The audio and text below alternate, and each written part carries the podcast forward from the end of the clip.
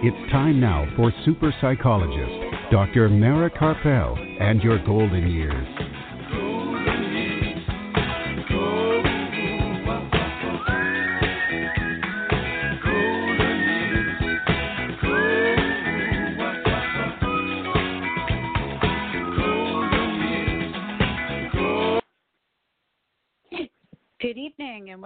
Dr. Mara Karpel and your golden years this evening and every Sunday evening at 5 p.m. Central Time and at 6 p.m. Eastern Time right here on blogtalkradio.com and on drmarakarpel.com.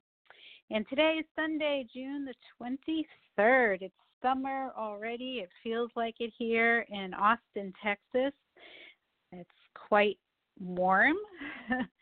and um, but we have a, a great show for you here, and we hope to keep you cool wherever you are with this awesome show and great guests as usual.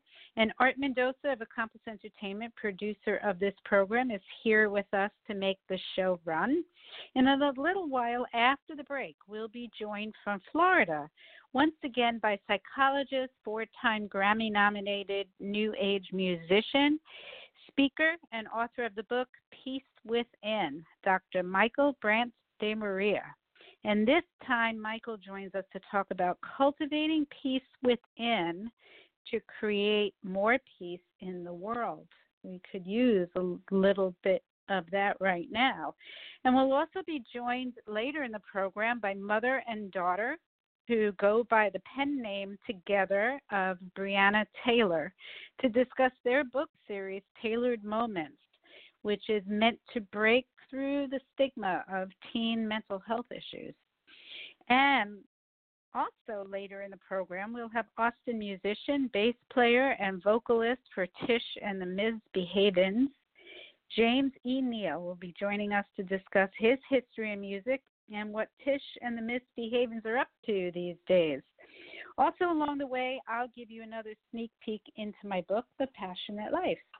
And throughout this evening's program, we will have time to take your questions. So if you have any questions or comments for me or for my guests, please feel free to give a call. The toll free number is 855 345 4720. That's 855 345 4720. Or you can email your questions to me and I will read them on the air to my guests. And the email address is Dr. Mara, that's D R M A R A, at drmarakarpel.com, D R M A R A K A R P E L dot com. And if you do have any questions, as usual, I recommend that you call or email while the guests are still on the air so that they can answer your questions right here on this evening's program. And you can hear this evening's program again by going to my website, and the link to the podcast will be posted later tonight, along with all of the website links given by my guests on the program. And you can also hear the podcast in as soon as five minutes after the show ends by going directly to Blog Talk Radio. That's B L O G talkradio.com slash your golden years. And for information from previous programs, to listen to the previous programs, you can go to my website and all of the shows that we have done in the last five and a half years uh, the podcasts are posted on my website along with website information, links, and contact information from all of the guests that were on the show. You can also find out what we had in the first two years when we were on Austin Radio on my website. So we've been on the air for seven and a half years. But those first two years, I don't think, I don't believe that you can hear the podcast anymore. I think that they expired, but you can read about the guests from those first two years. But you can hear all of those shows since we've been on Blog Talk Radio on my website, and you can also hear all of the shows on Blog Talk Radio for the last five and a half years by going to Blog Talk Radio, B L O G, talkradio.com slash your golden years. And to read all of my blogs um, that I've posted in thriveglobal.com, in Huffington Post and Sivana East to find out more about my book. um, to watch videos of guests that I've interviewed in person here in Austin, Texas, and a whole lot more, just check out my website. It's a one stop shop. and for information about future events, to find out what's coming up in the next show, to find out when a blog post um, or any event that I have, uh, follow me on Facebook. That's the best way to do that. And that is Dr. Mara Karpel, Your Golden Years. All right, and if this is the first time that you're tuning in, I'm a licensed psychologist from New York City, practicing here in Austin, Texas, and the Rio Grande Valley of Texas. And I work with adults of all ages and have a specialty of working with seniors and caregivers. And for the past few years have been evaluating veterans for PTSD. And up until very recently, my office, part of the time, was in a wonderful Veterans Resource Center, Heroes Night Out, which is located in Cedar Park, Texas. And for information about this wonderful resource for veterans and for veterans' families, you can check out their website at heroesnightout.org. Do you want to contact me? Do you have any information that you want me to know about or a question that you have for me? You can call me. My phone number is 512 626 6973, or you can email, email me at drmara at drmarakarpel.com, or you can go through my website and just click on contact at drmarakarpel.com. And this evening's program is produced by Accomplice Entertainment, Postal Productions, and Psyched Up Productions, and sponsored by Dr. Ronald DeVere, neurologist, memory specialist, and author of the book, Memory Loss Everything You Want to Know But Forget to Ask. To make an appointment with Dr. DeVere at his memory clinic in Lakeway, Texas, or to purchase a copy of his book, you can call him at 512 261 7909 or send him an email to rdevere, that's R-D-E-V-E-R-E, at austin.rr.com. And his book is also available on Amazon. And this evening's program is also sponsored by Storyhouse. Storyhouse gathers your stories and turns them into multimedia collections that can be shared now and for generations to come. Have Storyhouse over to conduct a private interview in your home or invite them to your next big event or family reunion. Storyhouse, where your memories live. Find out more at yourstoryhouse.com or call 512 296 8752. Okay, so we're going to take a brief break. We're going to play a few of our sponsors' commercials, but don't go anywhere. It's going to be a very brief break. And when we come back, we'll be joined online from Florida by psychologist, four time Grammy nominated New Age musician, speaker, and author of the book Peace Within, Dr. Michael Brandt de Maria. So don't go anywhere. We'll be right back super psychologist Dr. Mara Karpel will be back after words from our sponsors.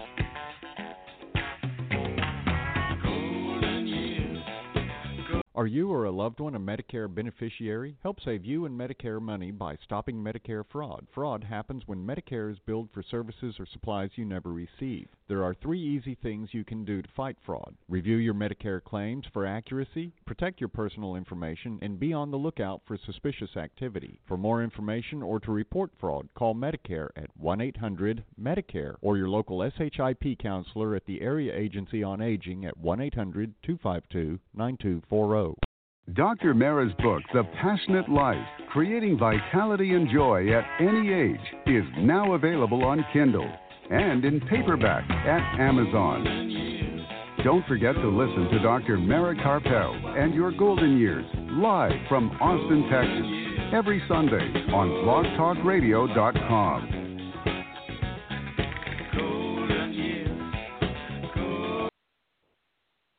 And we are back. If you're just joining us, this is Dr. Mara Karpel and your golden years right here on Blog Talk Radio and on drmarakarpel.com. And now joining us on the phone once again from Florida, we have psychologist, four time Grammy nominated New Age musician, speaker, and author of the book Peace Within, Dr. Michael Brent DeMaria. Good evening, Michael. Good evening, Mara. Good to be back on. It's wonderful to be here. Thank you so much for joining us on this Sunday Sunday afternoon. Are you, you're in Florida right now, aren't you? Yes, on the Gulf Coast, the um, in the the Emerald Coast, which is in Northwest Florida, just outside of Pensacola, where I practice. So I was thinking about that. We're actually both, you know, they call us damn Yankees, Yankees who came and stayed.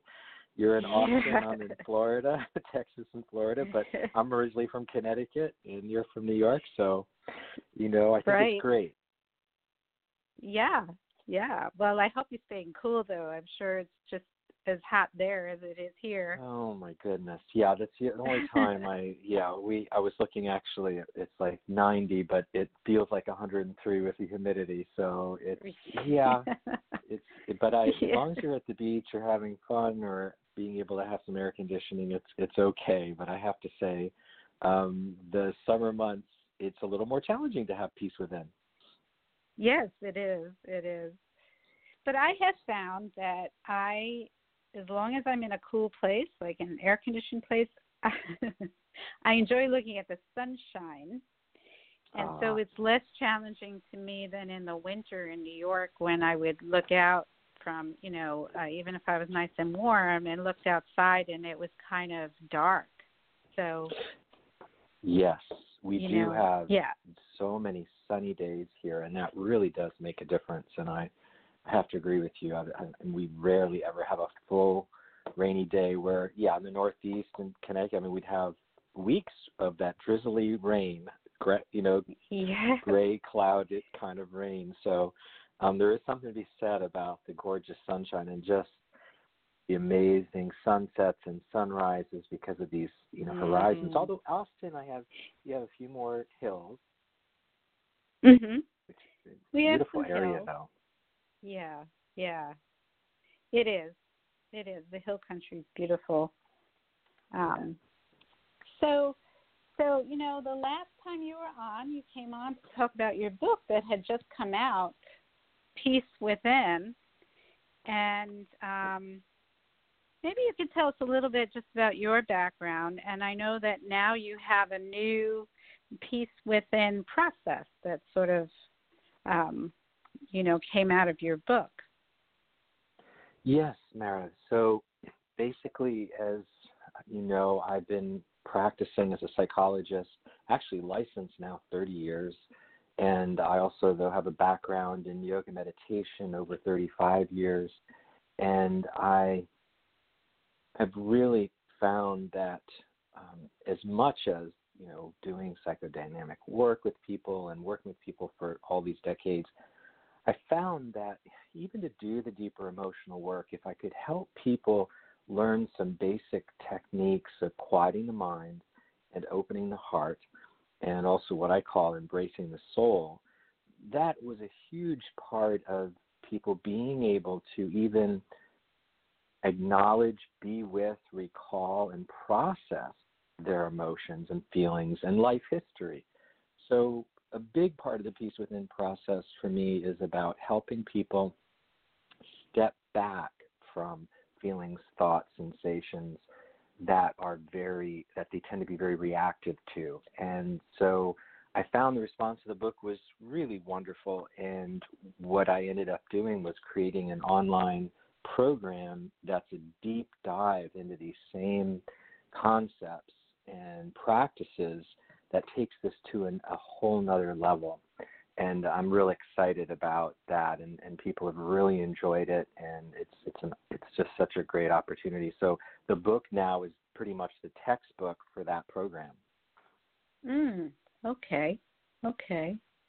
And so uh, it's kind of nice that you're able to guide people through the process, right, rather than just reading it that you can exactly. you can be their guide. Mm-hmm. Yeah, it's like it's set up. We we really created it to be like you would be on a retreat with me. So it's it's we did the four camera setup in a place that was very much like a little yoga studio, and you really have the feeling of being on a retreat setting. In fact, it's actually created to be um, an online retreat as part of the Peace Within process for what I call integrative wellness, which is honoring the mind, the body, the heart, and the soul. You know, we, we hear a lot mm. about mind body today but bringing in the heart and the soul to me is is critical and you know and i love your book the talking about the golden years and and later in life finding meaning you know again you know our emotional life what you know and also a spiritual life are as important as taking care of and obviously you know proper exercise proper nutrition proper sleep is all very important but sometimes we really don't in our culture address enough of what what brings us alive, which t- what touches our heart, and and also what moves us to me in terms of what we feel our main life purpose is. Which for me that has a lot to do with what I call the soul, which I don't mean in a religious context as much as what is our deepest essence, our essential self. Mhm. Mhm. Right. I you know, I really get that because I I feel that you know, I call it passion, but it really is more of a of a whisper coming from within. Mm, yes, yes. Um, but but it is it's mm-hmm. it's very much that passion and whisper that sometimes what I often say off people will confuse surface desires for that deep desire of the soul and and sometimes they have to pass through that and and that's not to demean or diminish more super, superficial desires or passions, but that that those are all indicative of or or like little pointers towards this deeper desire of the soul. You know, this sense of what we feel. What I like to say, what will make us feel peaceful on our deathbed? You know, you know, most people it's not what they did, but what they didn't do, or what is it in them that still feels unlived. I think that's a big part of it too. I know that's something that you discover too with working with people, mm-hmm. particularly in the later years. You know what what is unlived in their life? What is it kind of that that bucket list? What are the things that you know still feel like has what I say energy? You know, follow the energy, follow the joy. You know, and so many of us disconnected from that, and in particular those early years prior to puberty I, I love to help people. I do a lot of inner work with people, and the Peace Within the Soul chapter in the book is all about a lot of inner child work. And, you know, unfortunately, we tend to focus on the wounds of the inner child, but there is also the passions of the inner child. And I think those early stirrings are always so indicative of some of our deepest passions and sense of purpose or what we came to the planet to do. And it may not be mm-hmm. literal doing those, but that they're usually pointers to a quality of being in the world that we may be missing in later life that we need to rediscover or reconnect with. Right, right. Um, it was really funny when I first started doing a radio show. When we, you know, I did another short radio show before I I did this one. I you know it was a pre-recorded. It was almost like practice. Yes. and I was wearing the headphones, and the producer was right next to me. And all of a sudden, as I was doing one of the pre-recorded shows, I had this memory that I had completely forgotten about, where I was maybe like nine or ten sitting with my tape recorder in my bedroom making a radio show. And I remembered oh, wow. that that would have been yeah, that was my birthday present that year was this little cassette player. Wow. I love that. That's exact. That's why you're so good at it and passionate about it. And you know, I mean, I I really. And by the way, I want to say how I I love to watch how the shows continue to evolve. And you know, really, my hats well, off you. to to you because I I know as a musician and and doing my little YouTube channel and stuff, I know what it takes to, you know, have a show and also to really continue to develop it and grow it. And so, but I love that, that here, you know, you've made good with that inner child. Um, I have to tell you, a big piece of my news this year was, you know, trying to practice what I preach. And mm-hmm. one of my early dreams, one of my childhood dreams, top of my bucket list was going to film school. and you know when i first told my family and parents when i was 18 now you know being 57 but they they laughed at me at 18 and my dad said you're you're the son of an immigrant. Your mother grew up in foster homes. You know no way in hell you're going to be a film director. You're going to you know you're a filmmaker. You know your kids can be filmmakers and musicians. And um and i of course was a dutiful catholic altar boy and and did as my father told me but i I really I spent two and a half months in LA at the beginning of the year, and I it was it was I officially had the time of my life and did two short films, and I'm kind of exploring some of that. But I also want to tell listeners awesome. it doesn't have to. Yeah, it's been fantastic. That's and, great. And yeah, it's it's just given me so much energy. I think that's what I try to tell people. And the very very similar thing with my music and the other thing I want to say about that is, you know, I went through very challenge. I talk about this in the book, my own suicidal depression in 2004 after Hurricane mm-hmm. Ivan and a number of other losses in my life. And I realized that was actually a very much existential crisis. And I had not pursued my music. And I know you know this story, but I, I have on my refrigerator, it's never too late to be who you might have been the the dream of exploring that music was was a big one but i i basically was asking myself to get through that depression what is it that had energy for me and one of my native teachers asked me you know what what is most effortless instinctual and natural for you and i i said music and he said well i want that to become your spiritual practice and so i didn't come out with my first album until i was 42 had my first Grammy nomination at 48. Um, you wow. know, now at 56, you know, I've had six number one albums. I've um, four Grammy nominations, eight ZMR wow. awards, and I've played for Eckhart Tolle, Mark Nepo, um, David Whyte, and, and many others, and, and performed with some of my heroes, uh, Carlos wow, Peter really... Kater. But I, if you would have told me that at 42 when I was you know, I would have laughed. I said, no way. And this actually the point I wanted to get to was that after my first Grammy nomination and a, a first large concert I did, my parents came after words and came in the back. I think my mom was pulling my dad by the hand a bit more, but said very lovingly, with tears in her eyes, We're so sorry we didn't encourage you because clearly mm. this was so deep in your soul, but you were going to do it no matter what we said or did. And we're so proud of you. And, you know, it was wow. a huge, touching thing.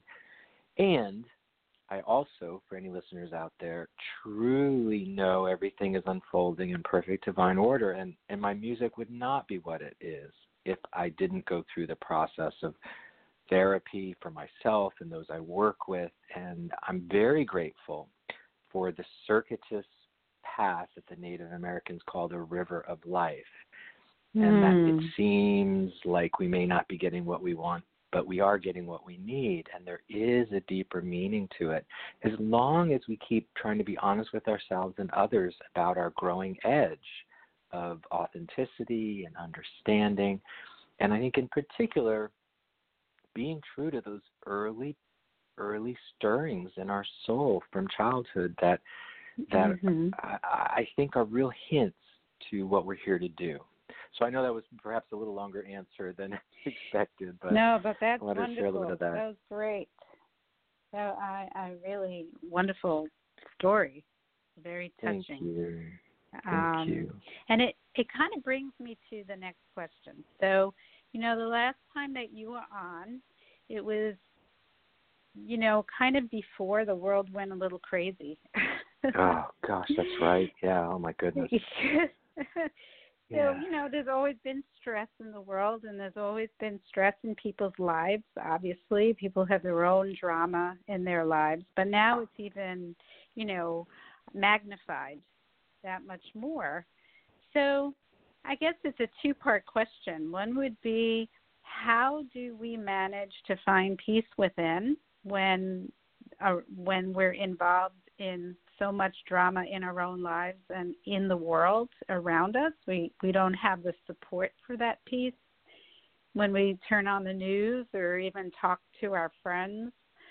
Um, and then the second part of that would be how do we once we achieve that peace within how does that turn into something that helps to cultivate peace in the world or or can mm. it help yeah I know that Beautiful I'm asking question. you a lot in a few minutes. no, no, that's very powerful. And um, just to see what, how much time do we maybe another few minutes? Another, I want to make sure I can circumscribe. We have that. about we have about 15 minutes. Oh, great. Awesome. Okay. Yeah. Mm-hmm. So, the first thing I like to tell people is that we all have an inner and outer purpose. There is the outer purpose of our lives can feel very dramatic. It, it has a lot to do with what I call ego identities. We have our roles as father or mother, brother, sister, doctor, psychologist, attorney, teacher, whatever it might be. We have these roles that have requirements of us that make a claim on us that we are here to do. Um, and those are very important and they're part of our self definition. Um, and they are roles and not our deepest essence. Um, these are social roles and and that we hopefully and part of the process of that we try to do with people you know in our work is to help them have as much of their roles be as authentic as possible, and, and that's that's another discussion. But for now, I just want to say we're here to do our part in the world based upon the roles we have, which have a lot to do with certain belief systems, the way we see the world, where we come from, from our families, culture, history. Some of us have examined that more than others, but the bottom line, they are still, to some degree, relative roles. What, what I call the social self um, or these social selves because it's oftentimes more than one role. That is our outer purpose mm-hmm. to, fulfill those. The inner purpose and what the whole message of the Peace Within process is, and the example I'll give is that, you know, and the mantras I give are for peace within the mind. You know, I am not my thoughts, my thoughts are not reality. I'm not my feelings, my feelings are not reality. Not ultimate reality. When people say, What do you mean I'm not my thoughts? So I say, thoughts are a commentary on reality, but they're not reality. What we're seeing, tasting, touching, feeling in this moment is what's real, ultimately real. So at night, what I suggest to people, and this is something we also do during the meditation practices in the book and the program, is that we're not not thinking. We can't not think, but we're stepping back and we're disidentifying.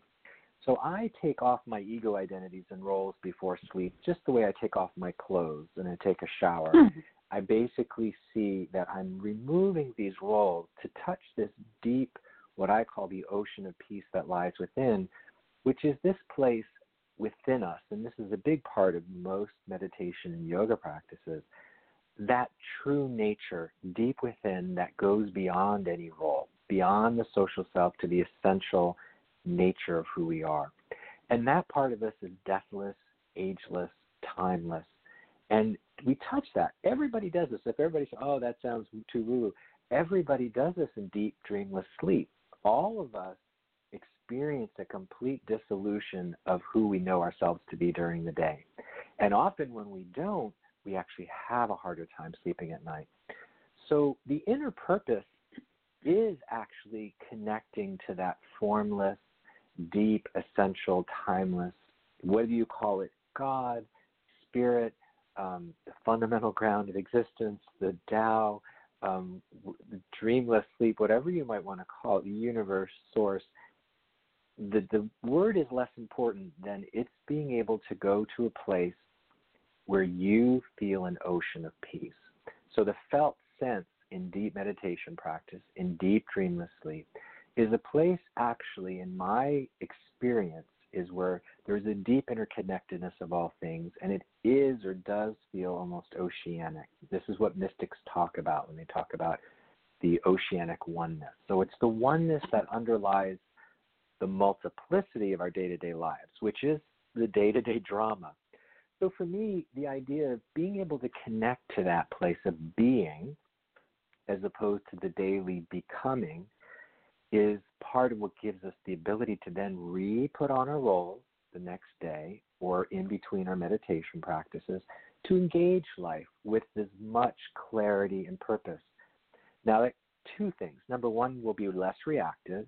Number two, we're going to be more able to perhaps have empathy and put ourselves in the position of other people. I think we're in a, a real time of tremendous uh, cataclysmic change on the planet.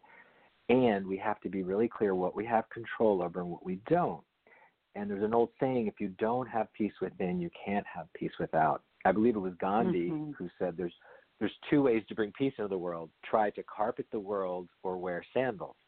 So within says wear sandals first and then try to be an agent of peace on the outside.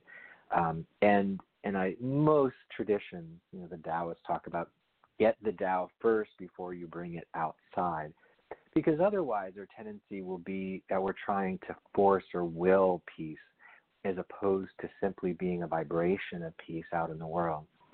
Now that's a very mm. abbreviated, short, simplistic answer to a deep, complex uh, answer, but I question. But I hope it gives the listeners a little bit of a flavor of what I mean by the peace within process and how that becomes a ground for cultivating peace in your families, in your in your communities, and in the world.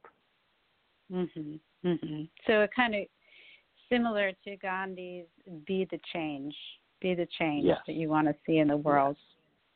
That's mm-hmm. it. Absolutely, and it starts with us, and and it's hard enough, and and the more we cultivate it inside, we realize it's not so easy, and I think it does humble us and allows us to be less reactive. We have so much reactivity in the world, and we know this as psychologists that that reactivity leads to conflict, misunderstanding, um, aggravating miscommunication.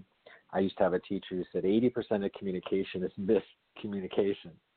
So if we start from the fact that most people are simply yelling at each other, trying to reinforce their own belief system as opposed to genuinely listening to each other, I, I like to say everyone needs a good listening to.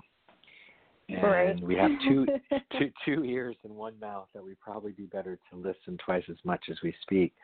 But it's hard, and that doesn't mean though not to be an activist, not to have an opinion, not to, to fight injustice. You know, Gandhi was not a um, was not uh, neutral in the face of injustice. So neither was Jesus.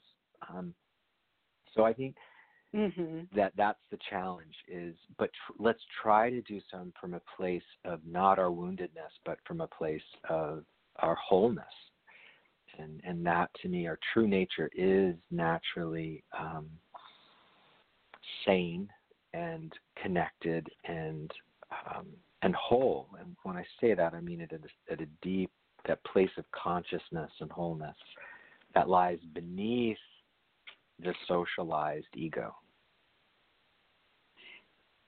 Okay. Okay. So now here's a question. okay. You talked about taking off your identity before you go to sleep and you know um letting go of you know the drama of your roles during the day how do you have some suggestions about how people can do that? I know if they you know you have you go deep into it in your book but are there some things that people can do that they can start to do to be able to find that peace within at night or in meditation? Absolutely. Um, first off, I mean, I do have this little seven by seven meditation challenge on YouTube, which is a seven minutes a day for seven seven days, and it, it actually I guide people through it, but it's very much a somatic practice, kind of doing a body scan, um, really coming into the sensory awareness, closing the eyes. I'm a big believer in lying down um, the other, I the, one of the mantras I do, you know, which keeps me humble too, is um, we have the mantra in the practice: "I'm not my thoughts. My thoughts are not reality." In the later chapters on peace within the self, the main meditation mantra is, "I'm," you know, you say, "I am not my name. My name is not reality." Said another way, and I'm not saying for others to say this, but the way I say it is, I am not Michael DeMaria. Michael DeMaria is not reality you know, this was a this is bottom line. Our names were made up by our parents or intergeneration intergenerationally. and they are a social uh, label and role. And you know, for years we, you know, or at least for quite a few years as a as an infant and small child, we couldn't even speak our name. This is a name that's put on us by a family and a culture and a language system. I like to say even a language system is a software downloaded to our uh, natural self, which is um, which is much more authentic than the adaptable self that is created called the ego. So one thing I simply do right out there. If your name's John Smith, you say, I'm not John Smith. John Smith is not reality. At the deepest level, that you kind of take off this identity. And most of us have become reactive to even our social identity or name, and in particular, feelings of shame, guilt, beating ourselves up about sometimes small things or things completely outside of our control. And and so being able to step back from that role does something very powerful, and that is letting go of all of our preciously held beliefs and ideas and expectations. One of my meditation teachers, I've been working with a Zen practitioner for 36 years, and you know, it was very much, you know, him saying, well, you know, what would your experience be if you let go of all of your beliefs and expectations about yourself, others, and reality? I'll say that again. What might your experience be if you let go of all your beliefs and expectations of yourself, others, and reality? If you can get just mm. a hmm. taste of that, just a taste of it, you realize how constructed our reality is by a set of expectations and belief systems. Now, it takes time to really dissolve that, but oftentimes anybody can spontaneously wake up to that pure being experience that we all feel at deep dreamless sleep. Oftentimes, in that moment, just as we're waking up before the the you know neocortex kind of kicks right. in, and you we're in this place uh, that is actually the truer place. Um, as as when Carl Jung said, you know, life is but a pause between two great mysteries. Um, waking and sleeping are two great mysteries, and and if I can help people touch that place where they're they're beyond their opinions and ideas, that doesn't mean that they, you won't take them up again, but you'll be able to take them on with a little freshness and a little more grace and a little bit more creativity. You know, because otherwise we're kind of saying the same old thing to the same old people, um, mm-hmm. and and we've let go of of being at war, and we're moving to a place where we can be improvisationally creative and what I like to call an artist of life. Right. Yeah. I'm going to try that. Um, awesome. Awesome. I love it. I, yeah, because I think that you know when as you were talking, I was thinking, well, you know, I I frequently remind myself and I remind my clients that we are not our thoughts. Yes. Um, but I think if we take off all of the constructs around us, it's a lot easier to even have that, you know, understanding that yeah. we are not our yeah. thoughts. it, it, to me, you're right. In fact, it's going to the roots of the issue as opposed to it's kind of like instead of weeding a garden and only pulling up the tops up from the, it's like going down and really getting the weed from the root, which is actually the deeper identification and and that's one thing you know there's a lot of talk of mindfulness and meditation but but we don't usually get to this root place which is our identification with our ego identities.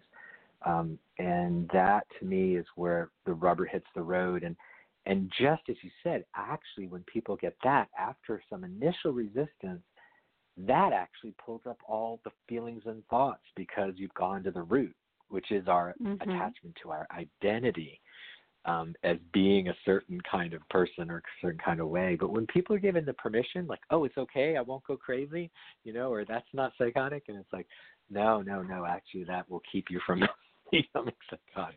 You know, right. it's kind of, uh, you know, right. Yeah, yeah, absolutely. Now, the only the only caution there is somebody who generally is psychotic actually, and that's three percent, two percent of the people I work with who it's actually no, look in the mirror. I'm Michael DeMaria. I'm 57 years old. I live at this address. You know, somebody who's really ungrounded. um, right. doesn't need to be doing that. But that's not usually that's not 98% of the people we work with, right? It's the opposite. They're, right. They're too Right. attached to their identities. Right, right. And if something happens to change your story, right? Something Yes. physical happens that you can no longer do the things you used to be able to do or or even retiring from a job. Um, when people are so attached to their identity they become lost. Yes, and in particular, men I think have you know, as you well know, a lot of men who retire. I there's so many stories of getting their first coronary or having their health just diminish or Mhm. dying, um, or Mhm. having you know falling into depression because, in particular, men in our culture are not supported in creating a larger network of connections outside of their job um, or outside of a sense of, you know, as one of my teachers would say, um, growing up with the identification of work, war, and worry. And, you Mhm. know, Mhm. most men really don't have friends to talk about their vulnerabilities and their fears and you know it's it really can be so helpful when men are able to share and see that they are connected to these larger realities just as much as any of us and that Mhm. it can make the second half of life so much richer as you well know and that you write so beautifully about Yeah. So so we're you know, there's so much to talk about. So I know you're Yeah. busy, but when you have time in the future, I'd love you to have you come back to continue this because anytime anytime it's so important you know um we really we get many of it's really easy to get pulled out of our center and out of our peace um, by what's happening outside of us and it's really important to know that we can create that peace within us and it actually will help to create peace outside of us So true, Um, and I, I couldn't agree. And it's always a joy to be on and to talk with you, Mara. And you know, anytime you let me know, I'm, I, you know, it's always a joy to be with you. Great. Thank you. Thank you. So before you go, though, um, how can listeners find out about the Peace Within process that you have online, which sounds wonderful? It's being in a retreat just by getting on your computer. Um, Yes.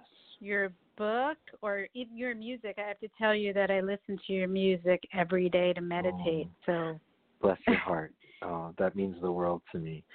So the online program, listeners can find it very easily at alldaypeace.com. That's alldaypeace.com is the page that describes the program in detail. And this summer, it's actually on sale. It's usually um, for 70% off. So that is a complete, you know, over Wow. 60, 70 video, videos. And the Peace Within process, um, again, the Peace Within book is, uh, you know, was number one bestseller in both work-life balance and um, medicine and psychology, and that uh, you can find at alldaypeace.com. All my music, people can create a Pandora station, Spotify station, Michael Brandt DeMaria. You want to put in my middle name, Michael Brandt, B R A N T DeMaria is my official artist name musically. But I'm also on iTunes, on most streaming stations, uh, Amazon, and you can also either download or stream the music. And also, my YouTube channel has a lot of resources. I have Mindful Moments with Michael, which are two minute little quick tips for the day about mindfulness, and the 7 by 7 Meditation Challenge. We've had over 110,000 views in over 171 countries, and it's um, seven minutes a day for seven days, completely free on the on my YouTube channel. And my website's michaeldemaria.com, M I C H A E L D E M A R I A dot com. And you can get on the newsletter list. There's a few other freebies there about the three breaths to de stress, which is a wonderful little meditation practice. Um, and also, you can find out more about my other books and some of my other uh, programs. And yes, and I um, those are the main outlets. So thank you, Mara, for sharing that with your audience. Great. And I'll post that on my website post tonight. So if anybody missed Thank it, you. they can just go and look for it. Thank, Thank you you again so for much. for being on the program and and I will definitely be in touch and I'm already feeling more peaceful. Bless your heart. Well, and I'm going to keep that image of your little girl with her tape recorder doing her. You, you are living your purpose. There's no two ways about it. I am very clear on that, and I that is such a precious image. I'm going to keep with me today.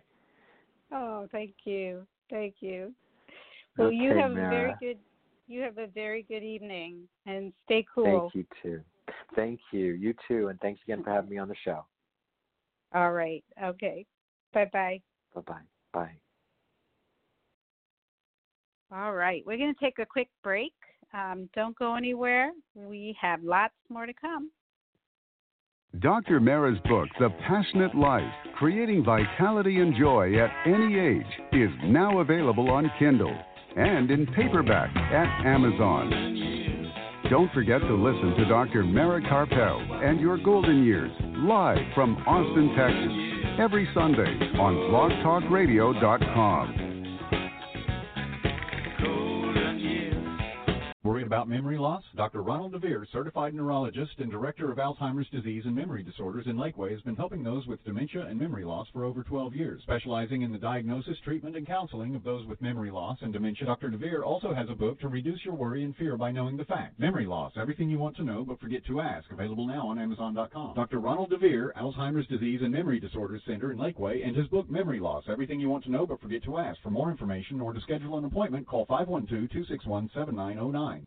Dr. Mara's book, The Passionate Life Creating Vitality and Joy at Any Age, is now available on Kindle and in paperback at Amazon. Don't forget to listen to Dr. Mara Karpel and Your Golden Years live from Austin, Texas, every Sunday on blogtalkradio.com.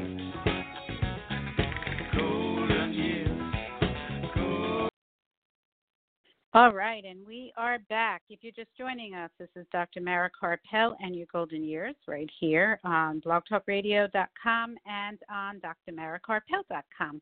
And I'm feeling very peaceful right now, so I hope you're feeling peaceful too after listening to Dr. DeMaria.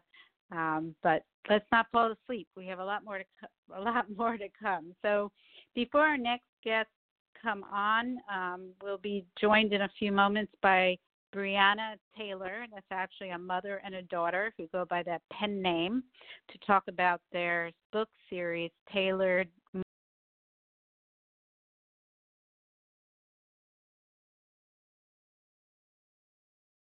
Be joining us for for. Hmm. All right, but before that happens, I want to let you know some news. So I just published my uh, latest blog in Arianna Huffington's Thrive Global just a couple of days ago, so you might want to check that out. It was um, just some musings about turning 57 and some things that I, you know, realized about not spending too much time in drama, similar to what we were just discussing, and you know, getting back on track, really focusing on following our passion and um, doing the things that are really important to us rather than spending time doing things that out of um, obligation or habit. And so you can check that out. The blog is on my website, drmarakarpel.com, under blogs. It's also on, if you go to thriveglobal.com and you put in a search for my name, Mara Karpel, it'll pop up along with all of my other blogs on that on that publication.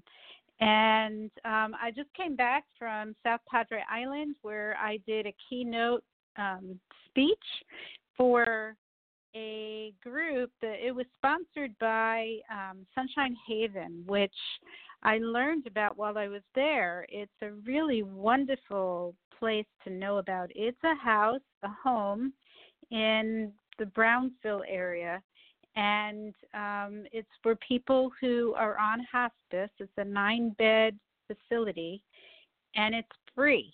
It's completely free. And they let people live there, and then hospice comes in to take care of them. They also offer respite services for a week at a time for families that are caring for someone at home on hospice and they need a place to bring their family member if maybe they're going on vacation or they just um, maybe they're sick and they're not able to you know they need to uh, get better from whatever they're sick from before they can care for their loved ones. So they can bring that person over to Sunshine Haven. And it's a wonderful group of people. And they sponsored this symposium for um, social workers and, and other people in the in the um, Rio Grande Valley area who are working with um, older adults, end of life care, palliative care, hospice, and it's it was for their own education. There was a doctor there who spoke about palliative care and what it is, as well as stress management. So my talk was on living a passionate life to prevent burnout, and it's specifically for caregivers. And so I think on the next program, I'm going to talk a bit about what I spoke about there because I know that we have a lot of caregivers listening to this program, and it could be extremely helpful to, you know, learn not just how to live a passionate life, which is what I talk about, but more specifically for caregivers. And it, I just want to thank everybody um, who was there and to Sunshine Haven for inviting me. I had such a wonderful time speaking to this group. It was a very warm and welcoming group of people, and people were extremely um, passionate about what they do. And many people came over to talk to me afterwards uh, about things that they um, feel very passionate about in addition to their job that they would like to do. Um, you know, writing books and, and things of that sort. So um, it was just very inspiring to speak to this group. And I'm looking forward to the next uh, time that I get to speak. So I'll let you know when that happens. Um, the next thing that's coming up actually is on July 11th, I will be interviewed by Texas authors. And um, I will let you know how you can hear that um, interview on um, on the internet. Okay, so right, I think we'll just go to the next guest because they have called in already, and so let's just do it. We have joining hmm. us on the phone, we have Brianna Taylor, a mother and daughter team that go by that pen name um, for their series Taylored Moments, meant to break the stigma of teen mental health issues. So, welcome, Brianna and Taylor. Hi, Dr. Karpel. Thank you for having us. Thank Hello. you so much for joining us. Hi. So, why don't you tell us a little bit about who you are and what brought you to create this book series, Taylored Moment? Okay. Um, this is Brianna speaking. I'm the mom and Taylor's mm-hmm. my daughter. And um, a few years ago, Taylor's uh, 19 now. She's going on 20. And uh, just around the time when she was about, what, maybe 13, 14, about 14 years old, she had been diagnosed with um, depression, um, clinical depression. And she had anxiety. She'd been suffering from suicidal ideation, things of that nature. Um, it was mm-hmm. all new to us we had I I personally had never had such a close experience with uh mental health issues and it was new to her of course and we didn't know how to deal with it. Um turns out the the mental health system is a is a big circle that you go around and it's kind of hard to um navigate. Um so when you find your way it's it's actually a really good thing, but we wanted we didn't know what to do to deal with the situation, to help us to deal with the situation. So basically, we just conversed. We just talked about everything. And uh, at the time when mm-hmm. she was mm-hmm. in school, she had a project to do, a, a science project, and uh, they had to pick a topic to uh, discuss, and they had to write a children's book on that topic. So I helped her with the project, and we decided to make the topic a, um, like a rhyming nursery rhyme children's book, and, and it really worked out well. It was really good. Um, and then we decided through our conversations based on her mental health issues and things that she was going through, um, it helped us to help to understand, and it helped us, it helped me to understand what she was going through since I had no um, personal knowledge with it. And we figured that mm-hmm. if we could write something that would help other people, then um, then maybe we could maybe we, we should do that because it it just changed our relationship a thousandfold. It's like we discuss everything now, and she's more open with things that she's going through. If she's feeling like hurting herself, then she'll speak up um, sooner rather than later. And um, mm-hmm. we noticed that uh, it was a conversation that was coming into light, but not not not as much as it it should, to be honest. And uh, we figured if we made it something easy to understand, something that maybe people would like, such as poetry, and if we put a personal touch on it and then we ask them for their personal touch, then people will be more willing to have that discussion, especially young adults. Mm-hmm. And that's how we mm-hmm. started.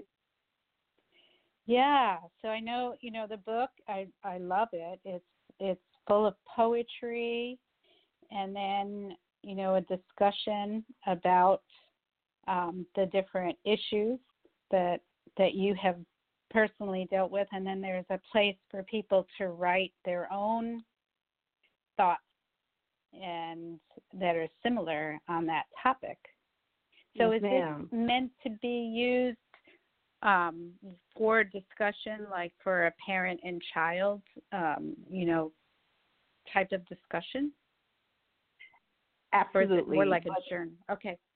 That's but the thing is, it's not. It's, I mean, it, it definitely works in a parent-child relationship, but the the main goal, quite honestly, is for us to get it into like a school setting because mm-hmm. that's where that's where um, we find that children um, basically where their triggers are, I guess.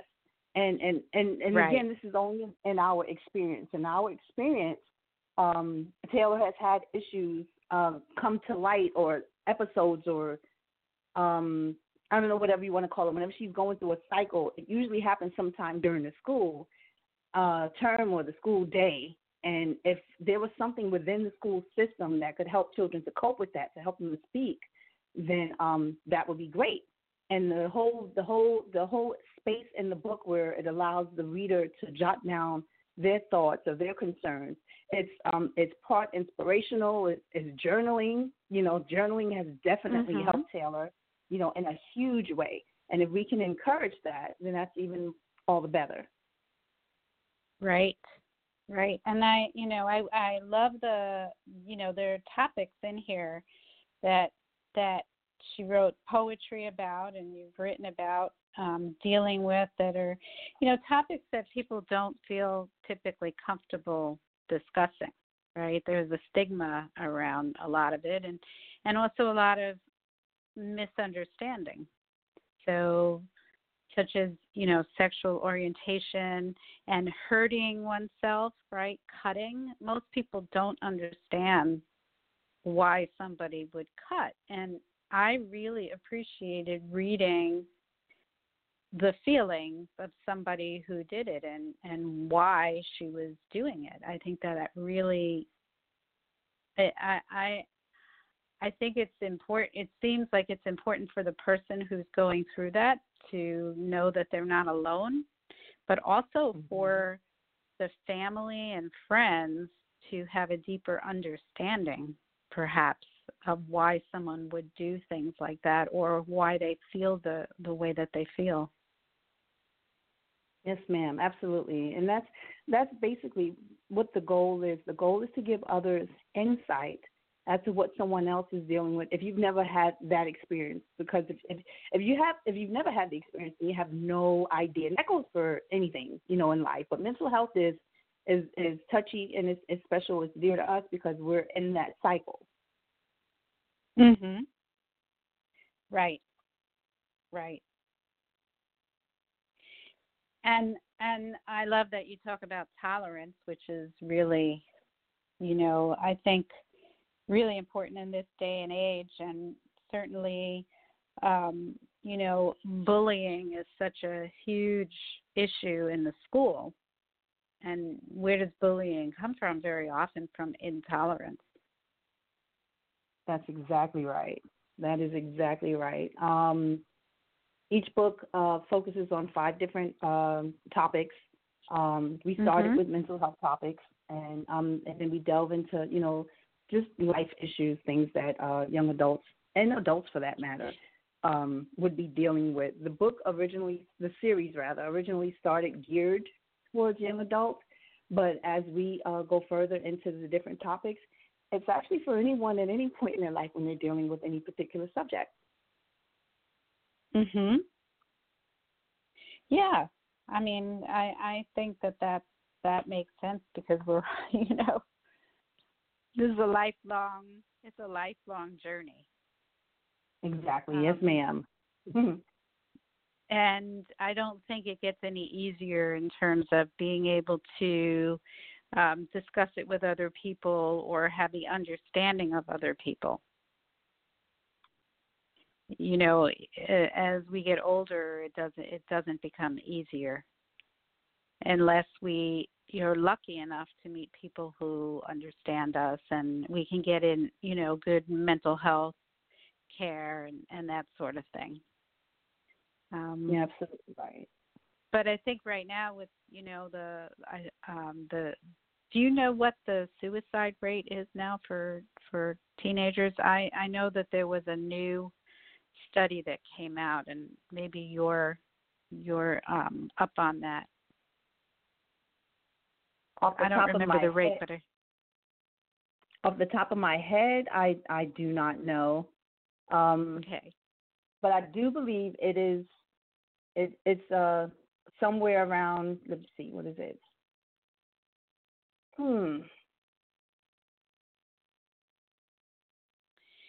Because I know that there was a recent study that found that it had increased dramatically in the last few years.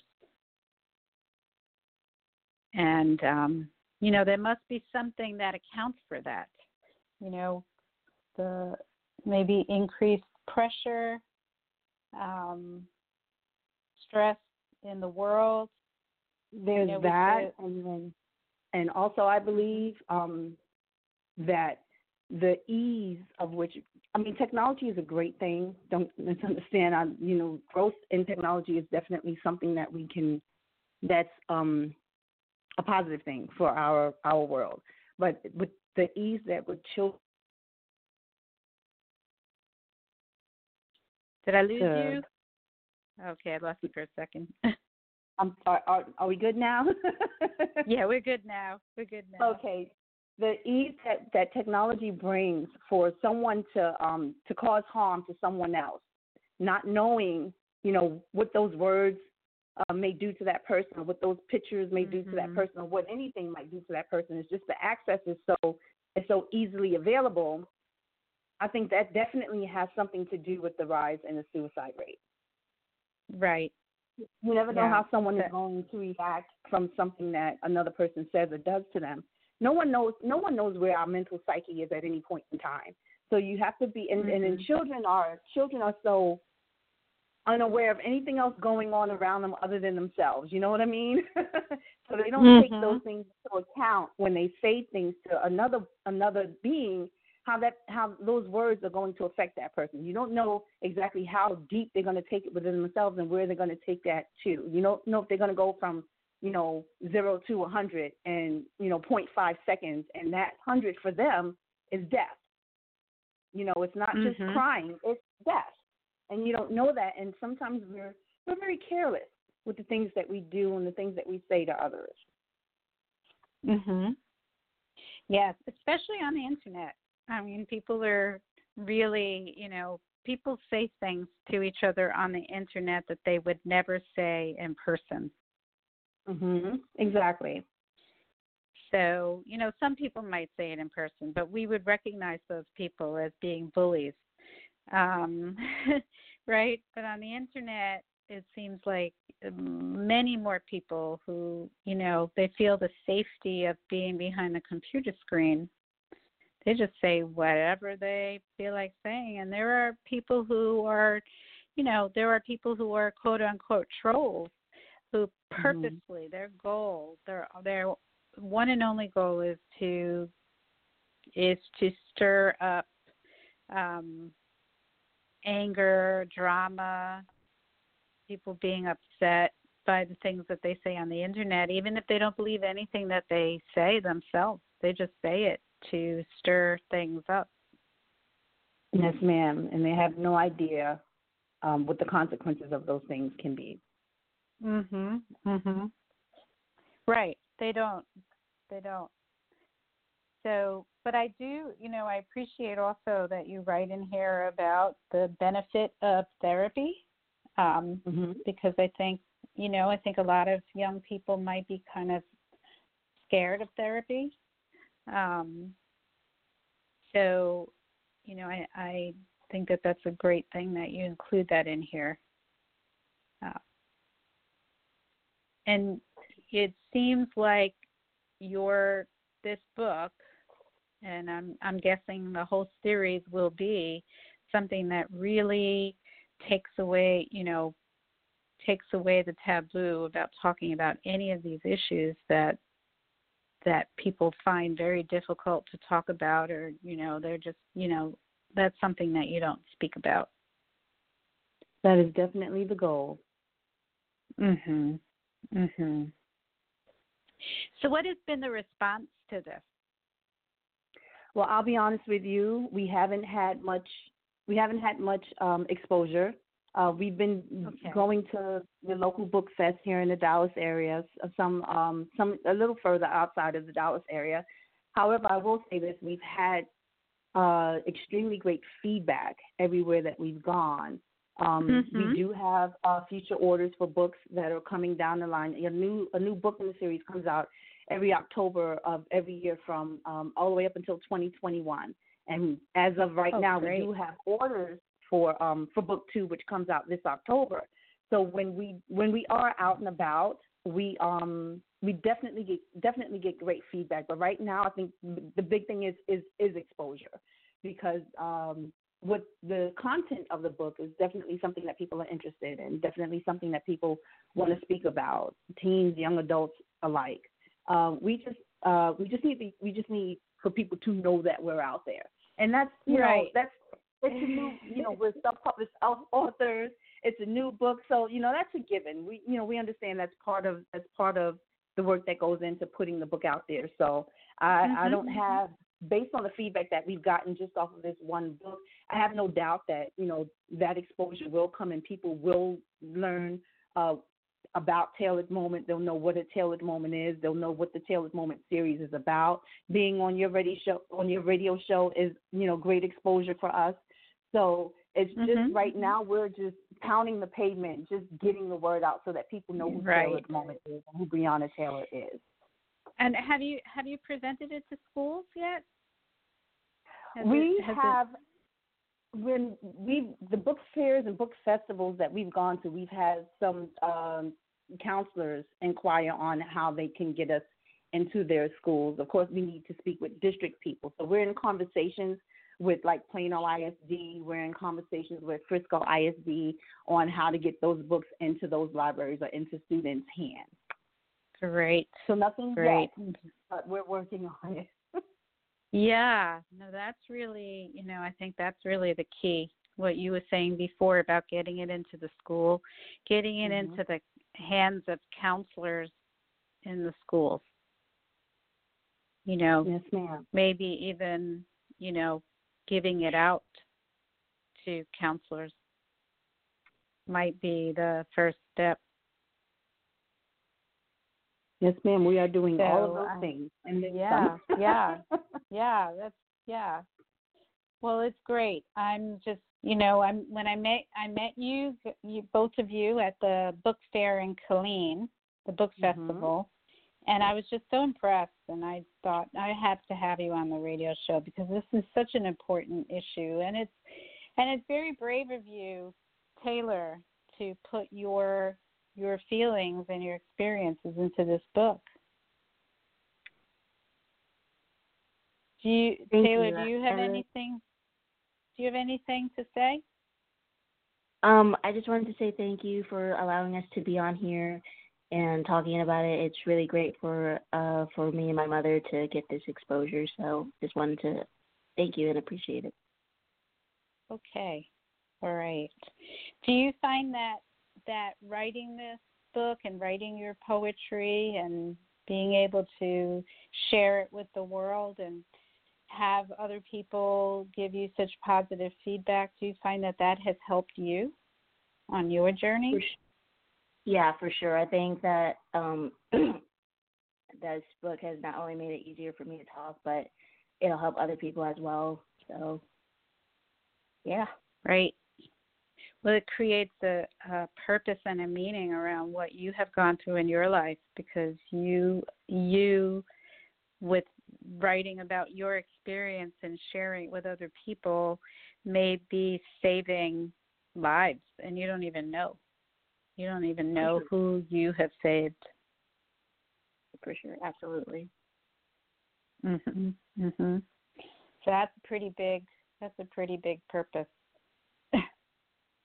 You know, we talk a lot about having passion and purpose on this show and that's a really that's a really big one cuz you know, you may be saving lives and you don't even know it. Yeah. What's what's really touching is that, um, like I said, at the book fest- festivals that we've gone to, we've gotten great feedback. What what I wasn't expecting was that some of the people, some of the teenagers who have purchased the book, they'll you know they'll read a story, of course, while they're there to see exactly what the book is about and if they're interested in. But then we've had people who we've actually the stories have actually brought them to tears. You know, we've had women who Mhm. re, who who've read like Flawless Imperfection, and they say, I know this person, you know, this is me. I've gone through this. And it's like the first time it happened, it completely blew my mind because it was completely un- unexpected. When we wrote the stories, um, we cried as we were writing Uh-huh. them, but we figured because it was because it was so personal to us. Um, and of course, you know, we were writing about things that happens to everyone. It's not it's not things that are just um, you know, uh, that that just happen to us, you know, or no one else. It's in, it's something that happens to everyone in their lifetime when you're growing up. Flawless imperfection. You know, you you you see all these beautiful women on TV, and then you go and you look in the mirror, and you're like, well, I'm nowhere near as good looking as them, and these are things that's wrong with me. So when you see other people, other women, and other teenage girls reading those stories that we wrote from our heart, and it's touching them exactly the same way, I'm like, wow, you Yeah. know. Yeah. Like, wow, Now we've all that- ex- that's we've all awesome. experienced we've all experienced that. I think it would be great for little girls, very young girls, to to read that to sort of Mhm. prevent them from going through that going through that pain. Mhm. You know. Mhm. Mhm. And Needing to be about it- to look perfect. Oh, I'm sorry. Go on. Mhm. Oh, I started to say another good thing about it too is that um, it's not it's not just a book for girls, which is I mean, Mhm. and it wasn't meant to be. You know, it wasn't meant to be a book for girls, but we've gotten great feedback from um, you know, from guys as well, and that that was that also was very very awesome. Uh huh. Uh huh. Wonderful. So, so if if listeners are interested in in finding out more about Taylored Moment and maybe even purchasing a copy of the book or or Mhm. books in the series, um, what's the best way that they can do that? Okay, well, right now the book is only available on the website, and the website is tayloredmoment.com, and it's taylored with an ed on the end of it, so it's T A Y L O R E D moment M O M E N T dot com, um, Okay. and it, it gives you information on uh, every book in the series. All right. Um, I We are also on be- Instagram and uh, Twitter as well. I'm sorry. Oh, okay. At Taylored Moment. okay. All right. Taylored Moment on your website, tayloredmoment.com, Instagram, and Twitter. yes, ma'am. And I will post it on my website post about this show later tonight. So if anybody missed it, they can go back and just click on that, and it'll take them to your website and also to your social media. Um, really important. We need to get the word out, and um, uh, it's a it's a really big issue right now. So you're doing a great thing, and I wish you the best of luck. And let's let's stay in touch. Maybe come back after your next book comes out. Absolutely, Dr. Karpel. We definitely appreciate that. And thank you very much for having us on your show. And it was nice meeting you and Colleen as well. Yes, very nice to meet you. And best of luck.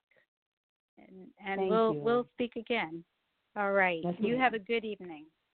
Thank you. You too. All right. Thanks. All right.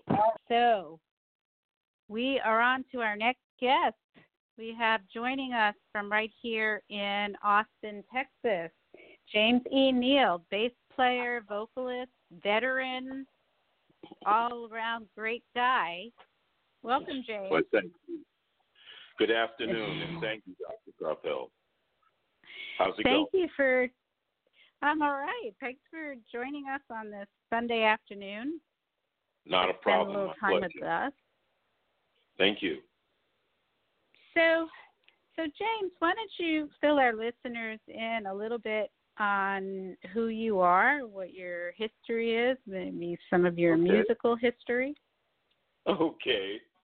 Well, first of all, I was born in um, New York.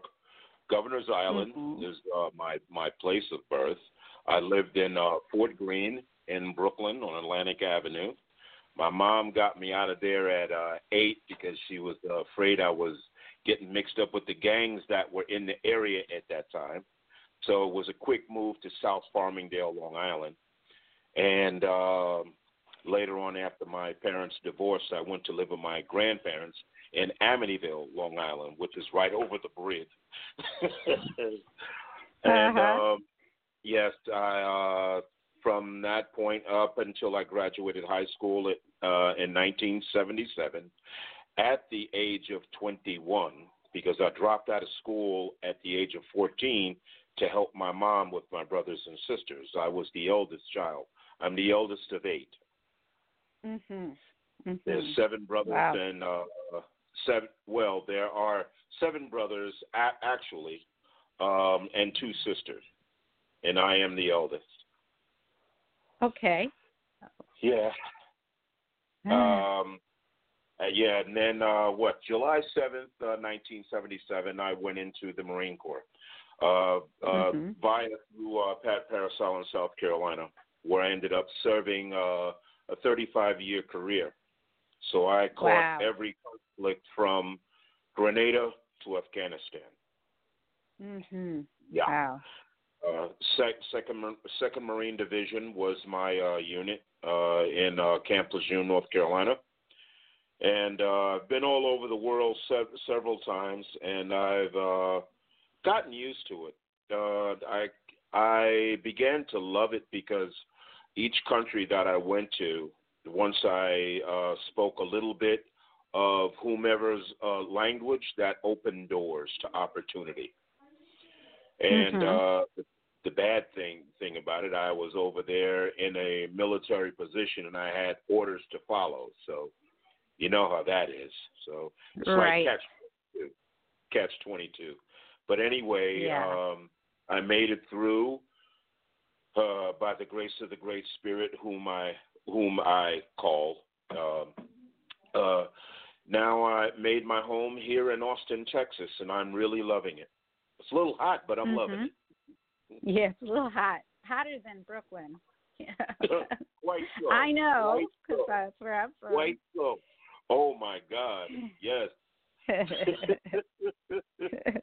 but there are some beautiful people here, and I've I've never um, I've never met so many beautiful people in one place in my life. Uh, Mhm. Once we did get settled here, and once I did starting started going out and about to meet people, man, oh man, like the doors were open. Everybody had a wonderful smile, a, a, a, a beautiful welcome, you know, and I fell in love with it, and I'm still in love. with Yeah. It. So Yeah. the love affair that's going to go on for for a little bit. You know, there's some knuckleheads I met in in in between, but they are they're they're going to be whom they're going to be, and I don't have time to worry about who they are. You know, they're Right. they're going to be them. I'm going to be me. So that's Right. that there. But um, my music started at a very young young age. I gravitated to uh, the bass at five years old. My uncle, you always used to chase me away. Uh, that that is that would be my late uncle, uh, Kenneth Mhm. Kenneth Neal. He's uh, he passed on uh, three years ago, uh, but he was my he was my teacher. Other than um, uh, my cousin Everett Collins Jr. in junior high and Alan Langstaff in high school, Amityville Memorial High. Um, I was under his tutelage, and uh, after a while, it's like I believe at that area, and no, I, I I believe at that time the funk era the funk era hit. So we had groups like Parliament Funkadelic, Earth, Wind and Fire, Cameo, Mhm. uh, Isley Brothers, you know, the funk area, I mean, it hit. And we had a bunch of uh, garage bands then. so I was Oh, wow. uh I was about yeah yes, and everybody everybody's na- neighborhood there was like music and pa- parents going, Stop that Mhm. noise, you know, stuff stuff like that. But we kept on, you know. And uh uh-huh. music from music from the age from the age of five to me has been my best friend. My good Mhm. times, my bad times, my in between times, my happy times, my sad times. Music has always been there.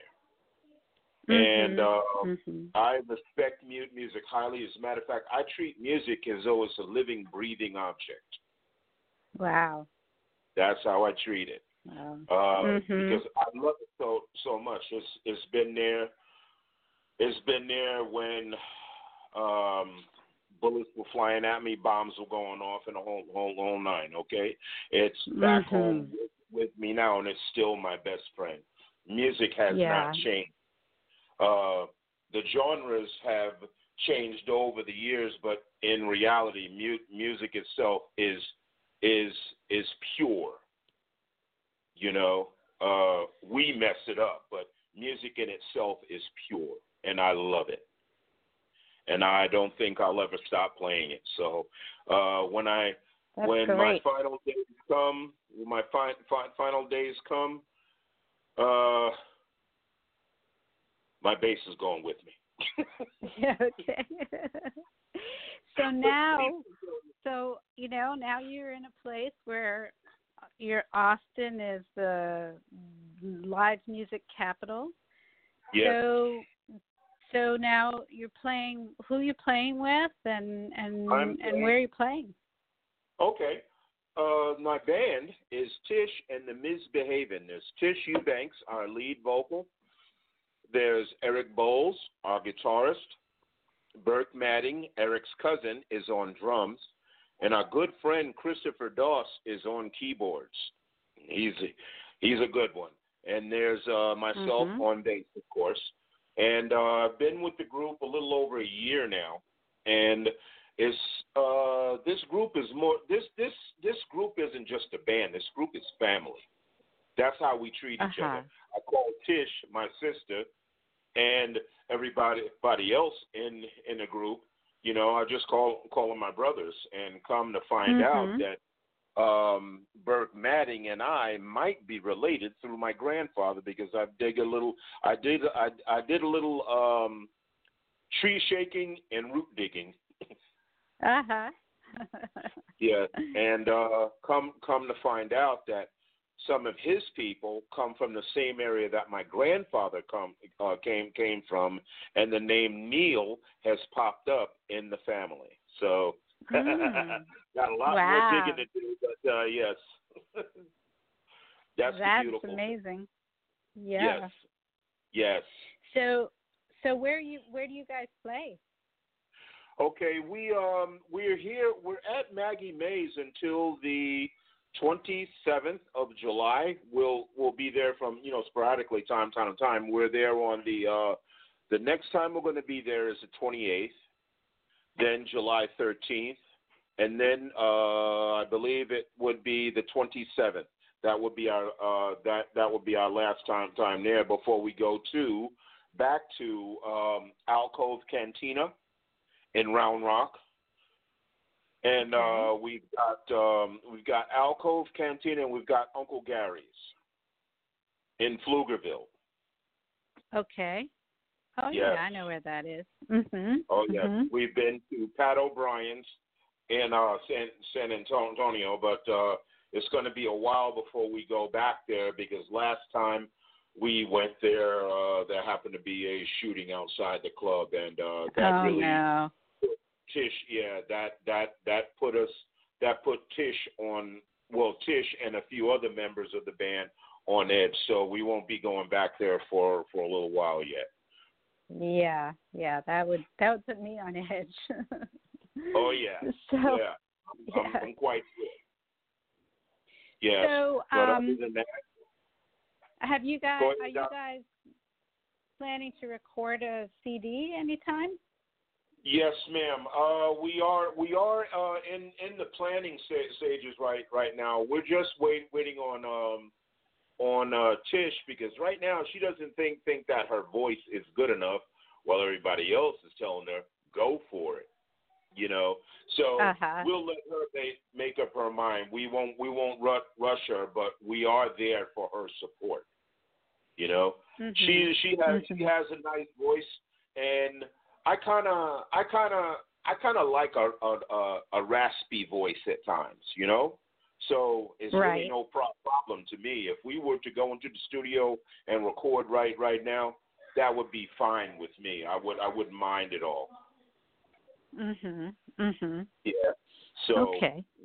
I'm going to uh, keep encouraging her, you know, because she she usually asks me, "How do I sound? How do I sound?" I'm, I'm like, "Tish, you sound great," and she'll reply like, "I don't think think I sound that great." As I'm I'm like, "Tish, you sound great. I believe in you. Come on, let's go with this." And the other guys Uh-huh. in the band are saying- the same the same thing. So we'll we'll pro- probably be in the studio a little, little bit sooner than we think. Okay, great. We Great. got to keep the encouragement up. Yep, yep. I Yeah. hope so. yes, So yes, we if really there are want to record. listeners, yeah. So if there are listeners who want to know where you're playing and come out and see you play, or Yes. want to know when you when you have recorded a CD, um, Yes. is there a place where they can look for that online? Uh, they can you they can find Tish and the Mizzbehavin via Facebook or Instagram. Okay. Yes, All right. Tish and the And- Mizzbehavin. That's M I Z Z behaving. B E H A. V I N. Yes, yes. Okay. Don't go to the so I'll get- site, please. Don't don't go to the misbehaving site. Okay, so don't go there. I will. No. No, no, no. and is is Tish spelled is uh so it's Tish and it's Ann spelled out, so it's Tish and A N D Uh, the Ms. Behaving.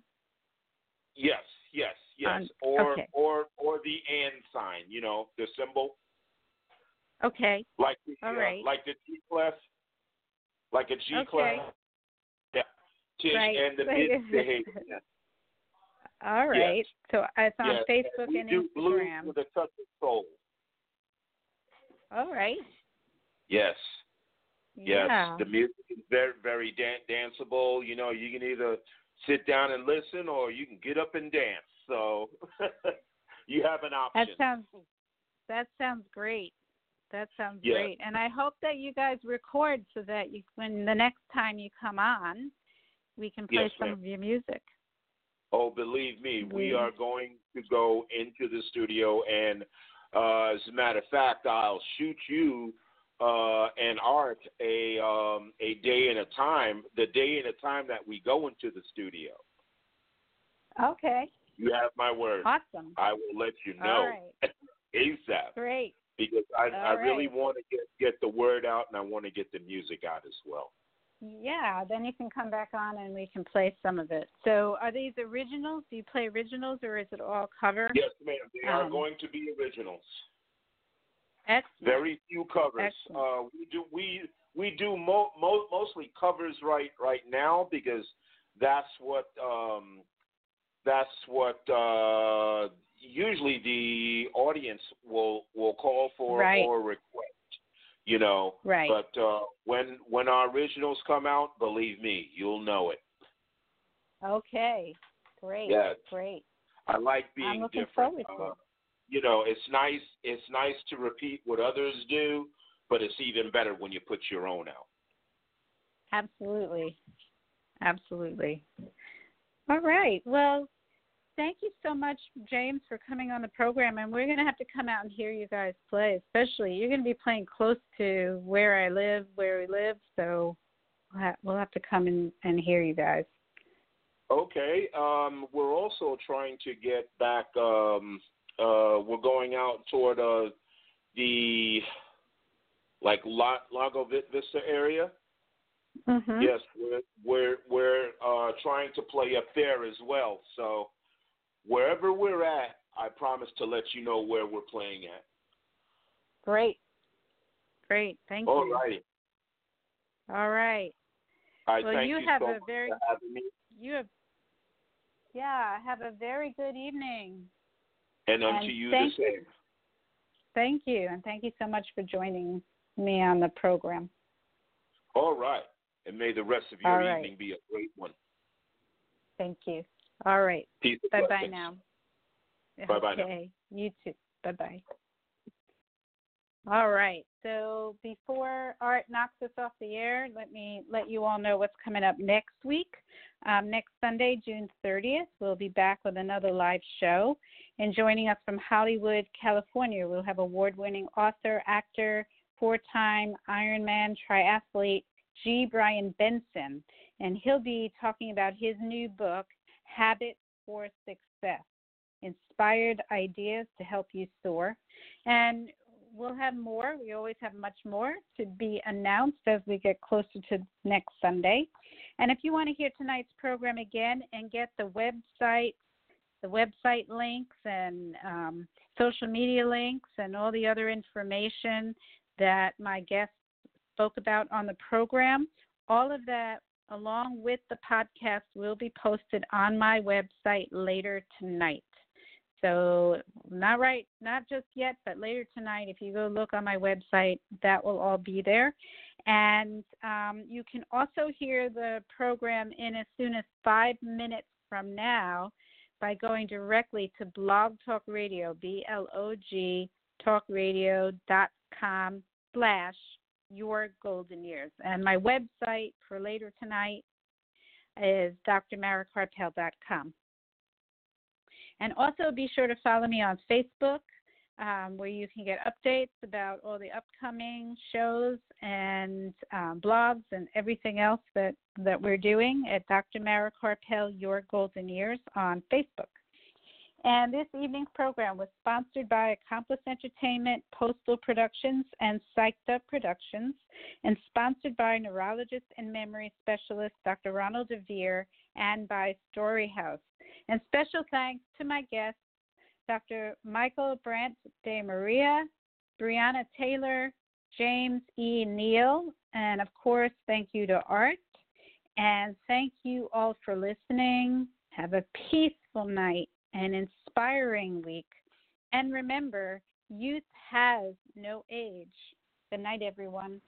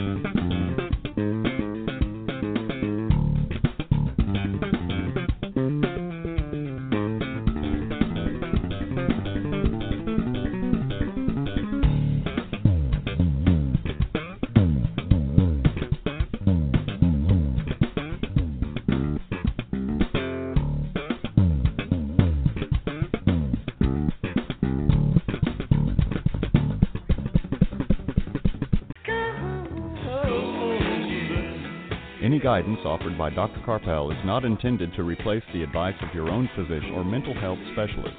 Neither Dr. Karpel, her sponsors, nor this station assumes responsibility for the misuse of any of the information given on this show.